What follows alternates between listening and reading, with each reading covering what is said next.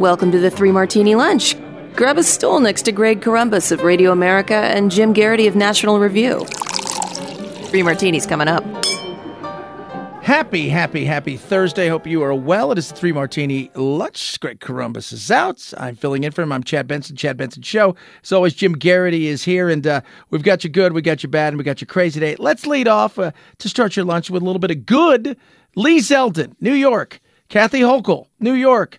The race, is it really close, or is that just a fantasy? Well, I don't think it's a fantasy. And my colleague Dan McLaughlin had a very interesting observation when he looked at the, you know, uh, Real Clear Politics is, does a very nice job of, you know, putting keeping track of all the polls, organizing them by date, and you can see if there's any kind of change, you know, from pollster to pollster.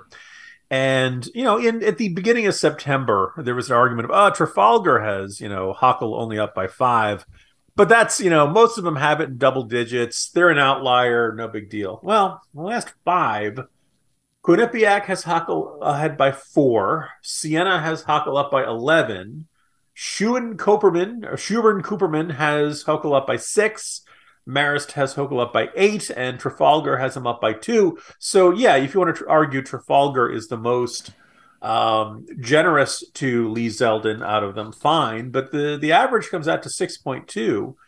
Now I don't think Lee Zeldin's going to win, but I do wonder if we're headed towards one of those unbelievably close. You know, no one figured it would be. You know, come down to the margin like this, kind of similar to the New Jersey governor's race of a year ago.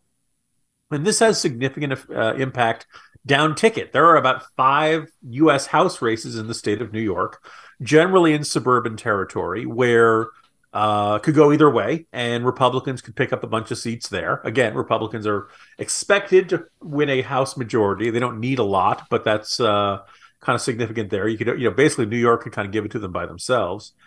And then the other thing is just kind of interesting question of okay, you look back at history of this uh, of the New York governor's race. Look, uh, ever since George Pataki, New York's been a very democratic state, right? Uh, I went back 2018, Andrew Cuomo, but may he never return, uh, won by 23 percentage points. 2014, he won by 14 percentage points. So that kind of gives you a sense of what the range usually is. That, you know, in a, in a good year for Republicans like 24, 2014, you know, he'll win by about, eh, you know, 14, 15 points, something like that. And by a really good year for Democrats like 2018, he'll win by 23. So what does it say if Hochul's up by six or something in that neighborhood? Um, maybe Hochul is uniquely uh, weak as a candidate. She's never been elected on her own. She was the lieutenant governor, took over after Cuomo. You can talk yourself into reasons why she would have a smaller than usual lead, but but mid single digits is really low by New York standards, and it's the sort of thing that I think may be an indicator. Like this is where you start thinking, okay, maybe it's not just a red wave. We're dealing with a full fledged red tsunami. Now, do you honestly feel like, because I look at it and again, you know, even California, as wacky as it is, you know, we've had Pete Wilson, you had the governor, uh, you, you, you get that once in a while great outlier. I just, you know, in some places, I just don't ever see it happening. And that's one of those places where, eh, you know, again, too close for comfort, but I still just feel like it's such a democratic thing. And there's just I don't it would have to be so bad. And I to wonder that Jim like how bad does it have to get before you go you know what? It's time to change jockeys.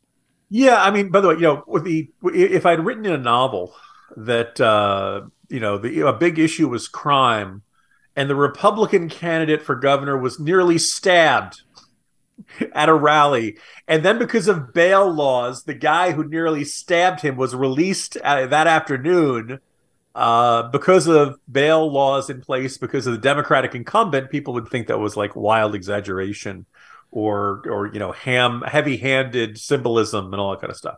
Um, but as for that state of California, look, I, I you know uh, Newsom's going to win re-election by a wide margin. There aren't a lot of there are a couple competitive House races out there, and the other thing, which you know, there's one statewide race where I think the Republican has a shot. That's the California controller, which actually has a decent amount of uh, say about kind of auditing the state and looking for wasteful spending and, and things like that. Lanhee Chen uh, has a shot of running up against Malia Cohen. Uh, I wouldn't guarantee it, but that's the one statewide race you might want to indicate. And if that goes for Republicans, honestly, by by by California standards, that's a good year for Republicans. Uh, it is uh, the good, the bad. The it's uh, you know the crazy. It's a three martini lunch. We're just getting you relaxed, and we've hit you with the good. Now the bad, and I lived there for a decade, and it is. I I love the UK. I love. I lived in Scotland. I lived in England. I I look at it as my second home, and it is a hot mess. Liz Truss no one trust in Liz, and she's now gone. And it was what, 44 glorious days. She didn't even have time to unpack. No, and you know, I saw a, a couple of good jokes about she lasted basically 4.1 Scaramucci units. Yes. Um, and by the way, for what Anthony Scaramucci uh, this morning tweeted, well, you know, at least she lasted longer than the milk in the fridge. I couldn't even do that, which I, I want to salute Scaramucci for having just a good sense of humor and an ability to laugh at himself and things in life that didn't turn out the way he wanted them to. But this is look, we we knew Boris Johnson was was hitting the rocks. We knew that he didn't have one clear successor in the UK Conservative Party. They the, the other thing is this when it's in this weird situation, they don't really elect them, right? It's kind of this you know, the internal party uh, members of parliament choose who they want to be the next prime minister and she came out with a tax plan. She came out with a, a, very Reaganite approach that I think a lot of folks over in the U.S. liked. The British markets freaked out at that uh, and really started off on the wrong, really just a, a, terribly sour note. And I don't think Truss was ever able to regalvanize support in this. And this is one of the consequences of being in a parliamentary system. You need your party pretty much fairly unified behind you at all times, depending on the size of that majority. And Truss just you know fell flat on her face early on and, and just could not seem to recover it. What makes this a particularly bad martini is like look on the one hand it's up to the british conservatives to decide who their leaders ought to be and it's up to the british people to decide who their who their you know uh, who, who, should have their parliamentary majority and thus be the prime minister uh, you know but this is kind of a tough time for us for our closest ally in europe to be having this kind of um, seeming paralysis of an inability to unite behind one leader and have one clear course that they want to go in direction for. I think they're due for an election about another year or two, and uh, you know they are you know they don't have regularly scheduled elections the way we do. Once a prime minister wins a majority, I believe they basically have about a five years before they have to hold one, but they can hold an election anytime they want and basically hold them. You know, if they in three weeks we're doing it. They have very short, very intense campaign seasons over there I don't think they're going to do this. If you're the conservative party, you think your you know your party's in chaos. It's internally divided. There's no way that you're going to be able to re-win your majority. Uh, I'm sure Labour is kind of licking their licking their chops at this point, but uh, you know it, we the rest of the world kind of needs UK to have one clear leader and a clear voice at this time. Uh, I'm sure you know there's not a lot of good news over in Russia these days, but I'm sure seeing uh, political chaos in the UK probably brings a smile to Vladimir Putin's face. So hopefully they get their act together. Hopefully there's someone emerges as the next clear leader over there, because uh, otherwise it just seems like it's a game of musical chairs. Well, we can talk about that someone because people are starting to point out there's a very real chance that Boris is back, uh, which yeah, is crazy. the Grover Cleveland think. of uh, British parliamentary politics. which would be weird. Which would be exceptionally weird for people to be writing his political obituaries and uh, a very t- look. Let's face it. If you're going to take over a uh, major part, a major country in the in the world, late 2019 was a very rough time to do so because COVID 19 was right around the corner. The economic consequences of that. Um, you know, Boris Johnson had a very tumultuous three years, and I think most people thought that he was spent politically, uh, perhaps not physically uh, from the ordeal of of trying to run the country during all that time. Um, and you know, gradual loss of confidence. And I, you know, a lot of conservatives that I know who are, I both you know British Conservative Party members and ideological conservatives looked at him and said, "Well, other than Brexit, he really wasn't that much of a small government conservative. He was basically big government Labour Party policies with a conservative, you know, name on it." and they said, "Okay, well, that's it. That's how much you know that that blew up in his face. You know, you you're not you're not distinct enough from the opposition." Uh, if he came back, this would be a spectacularly weird and ironic turn of events. And I think maybe at the heart of it is that the you know the UK people do not have clear answers about uh, what they actually want in their leadership and what direction they want to go in. Uh, Chad Benson in for Greg Corombos. It is the Three Martini Lunch. We've given you the good, we've given you the bad. Now, a little bit of crazy, and you can call it a bit of that. I'm actually in the midst of all of this, and uh, she won't come on our local show, even though I've had both Katie Hobbs and Kari Lake on, our, uh, on my local show, but neither of them will come on anymore because uh, they don't like it. But uh, I, I, I'm telling you, Jim, I got to be honest. I think the not debating Kari Lake is a stupid move and, you know, you got a governor's race that's the highest profile race in maybe the country for a single race, partly because Katie Hobbs was made a superstar that I don't think the Democrats really wanted, but because of what happened in the 2020 election, eh, were, she was thrust upon this. And on the other side of it, Kari Lake is she gets politics. She's loud, she's divisive, but she looks the part. And if I'm Katie Hobbs, I'd have a tough time debating her too, but I think you have to. I was going to say, Chad, the fact that you have actually had a chance to interview her, you can give me perspective that I've, you know, not being out there, I've kind of wanted to get a, a, a better insight on. Is Katie Hobbs as charisma and communication challenged as it seems Democrats are saying she is these days? Uh, let me tell you, Jim, like, oh my God, I am so not that way. Okay. That's a lot of what you get from her. Uh, mm. And I don't know if you got to see her at the Latino Coalition. Did you see any or hear any of that? I have not, no. She was asked a question about what have you learned from the Latino community, and it may, outside of screaming the word spaghetti, it was uncomfortable. And mm. they gave her opportunity after opportunity one of our she just accepted uh you know the nomination not the nomination but like the backing of some group and our reporter that's down there uh you know she did the report and then she texted us and she goes i'm just going to tell you guys this right now she is beyond unimpressive and it is sad to watch she has zero communication skills at times she dresses like she just woke up and i uh. feel like i would understand why you don't want to debate her but the reality is, is when she says stuff like when you ask her a question and she'll say, "Well, you should check out my website." I'm wondering, you can't be this bad. There's got to be something wrong with you. I mean, even Fetterman's going to debate. But if I'm her, I understand why I don't want to debate Kari Lake. Kari Lake is a shark, and she's looking for somebody to to gobble down. And she wants somebody described the other day. It's Godzilla versus Bambi. Hmm this is starting to shape up like one of the more surprise maybe the most surprising race of 2022 not not because you know oh uh, this is a heavily democratic state or, or anything like that. Um, ruby cramer of the washington post did this long profile of kari lake.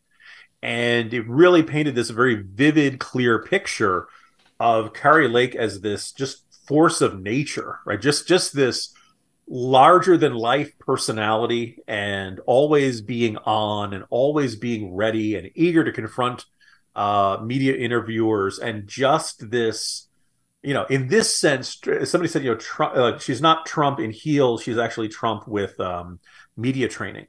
That yes. that she generally is like yes that same larger than life personality but she's very good at focusing it on whatever message she wants to send out that day. She doesn't get distracted easily and to have that in contrast with Hobbs is really fascinating. And the other thing is the refusal to debate. This is where there was this um, Arizona uh, Republic op ed uh, by Laurie Roberts. And here, here's the thing when you're a conservative, you want your Republican candidates to be willing to take on the Democrats, Biden, wokeism, progressivism. Like you're, you're like, hey, go up there and make the case for why our side is better. And I have a sneaking suspicion that Arizona Democrats look at, you know, Katie Hobbs like, wait, you're not willing to get up on a stage and say why Trumpism bad is bad? You're not willing to go up on that stage and say why Republican pol- policies are bad?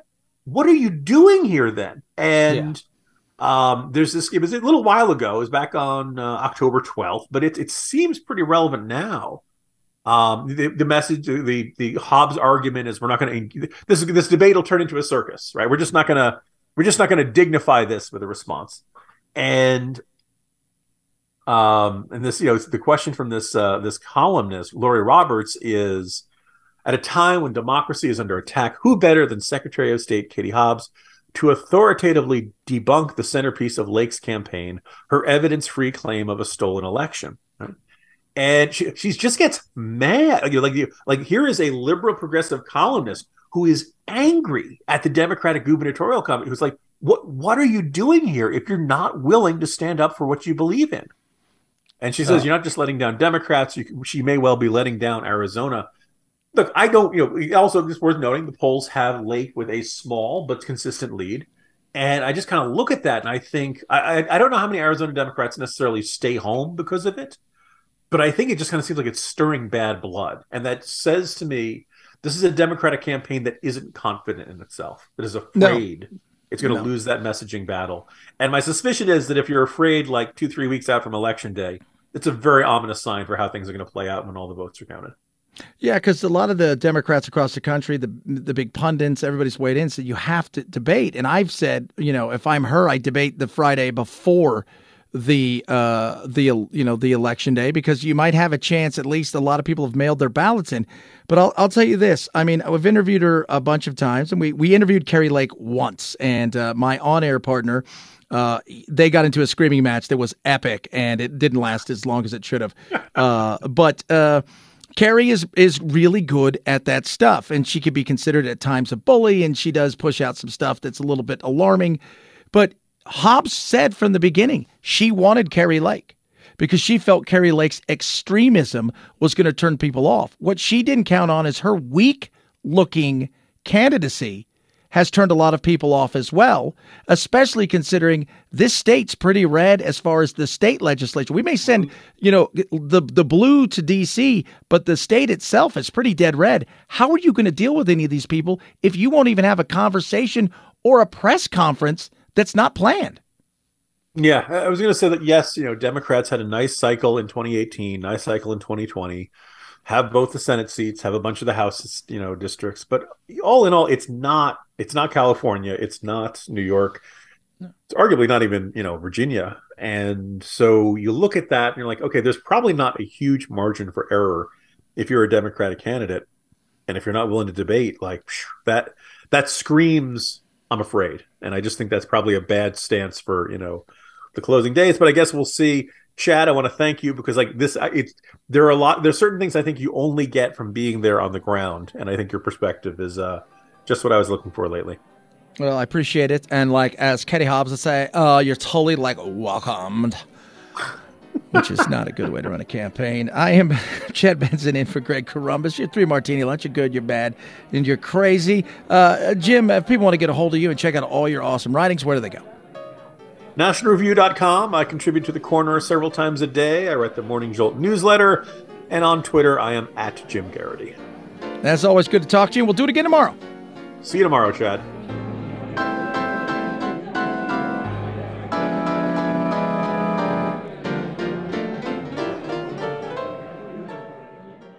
Energy philosopher and author Alex Epstein joins me to discuss why America's leaders must adopt an energy freedom policy to ensure we have the fuel we need to grow our families and communities. I'm Sarah Carter. On the latest Sarah Carter show, I'll also break down a whistleblower report that claims the FBI has voluminous evidence of Hunter Biden's crooked actions in Ukraine and China. Follow the Sarah Carter show at Apple, Spotify, or wherever you get your podcasts.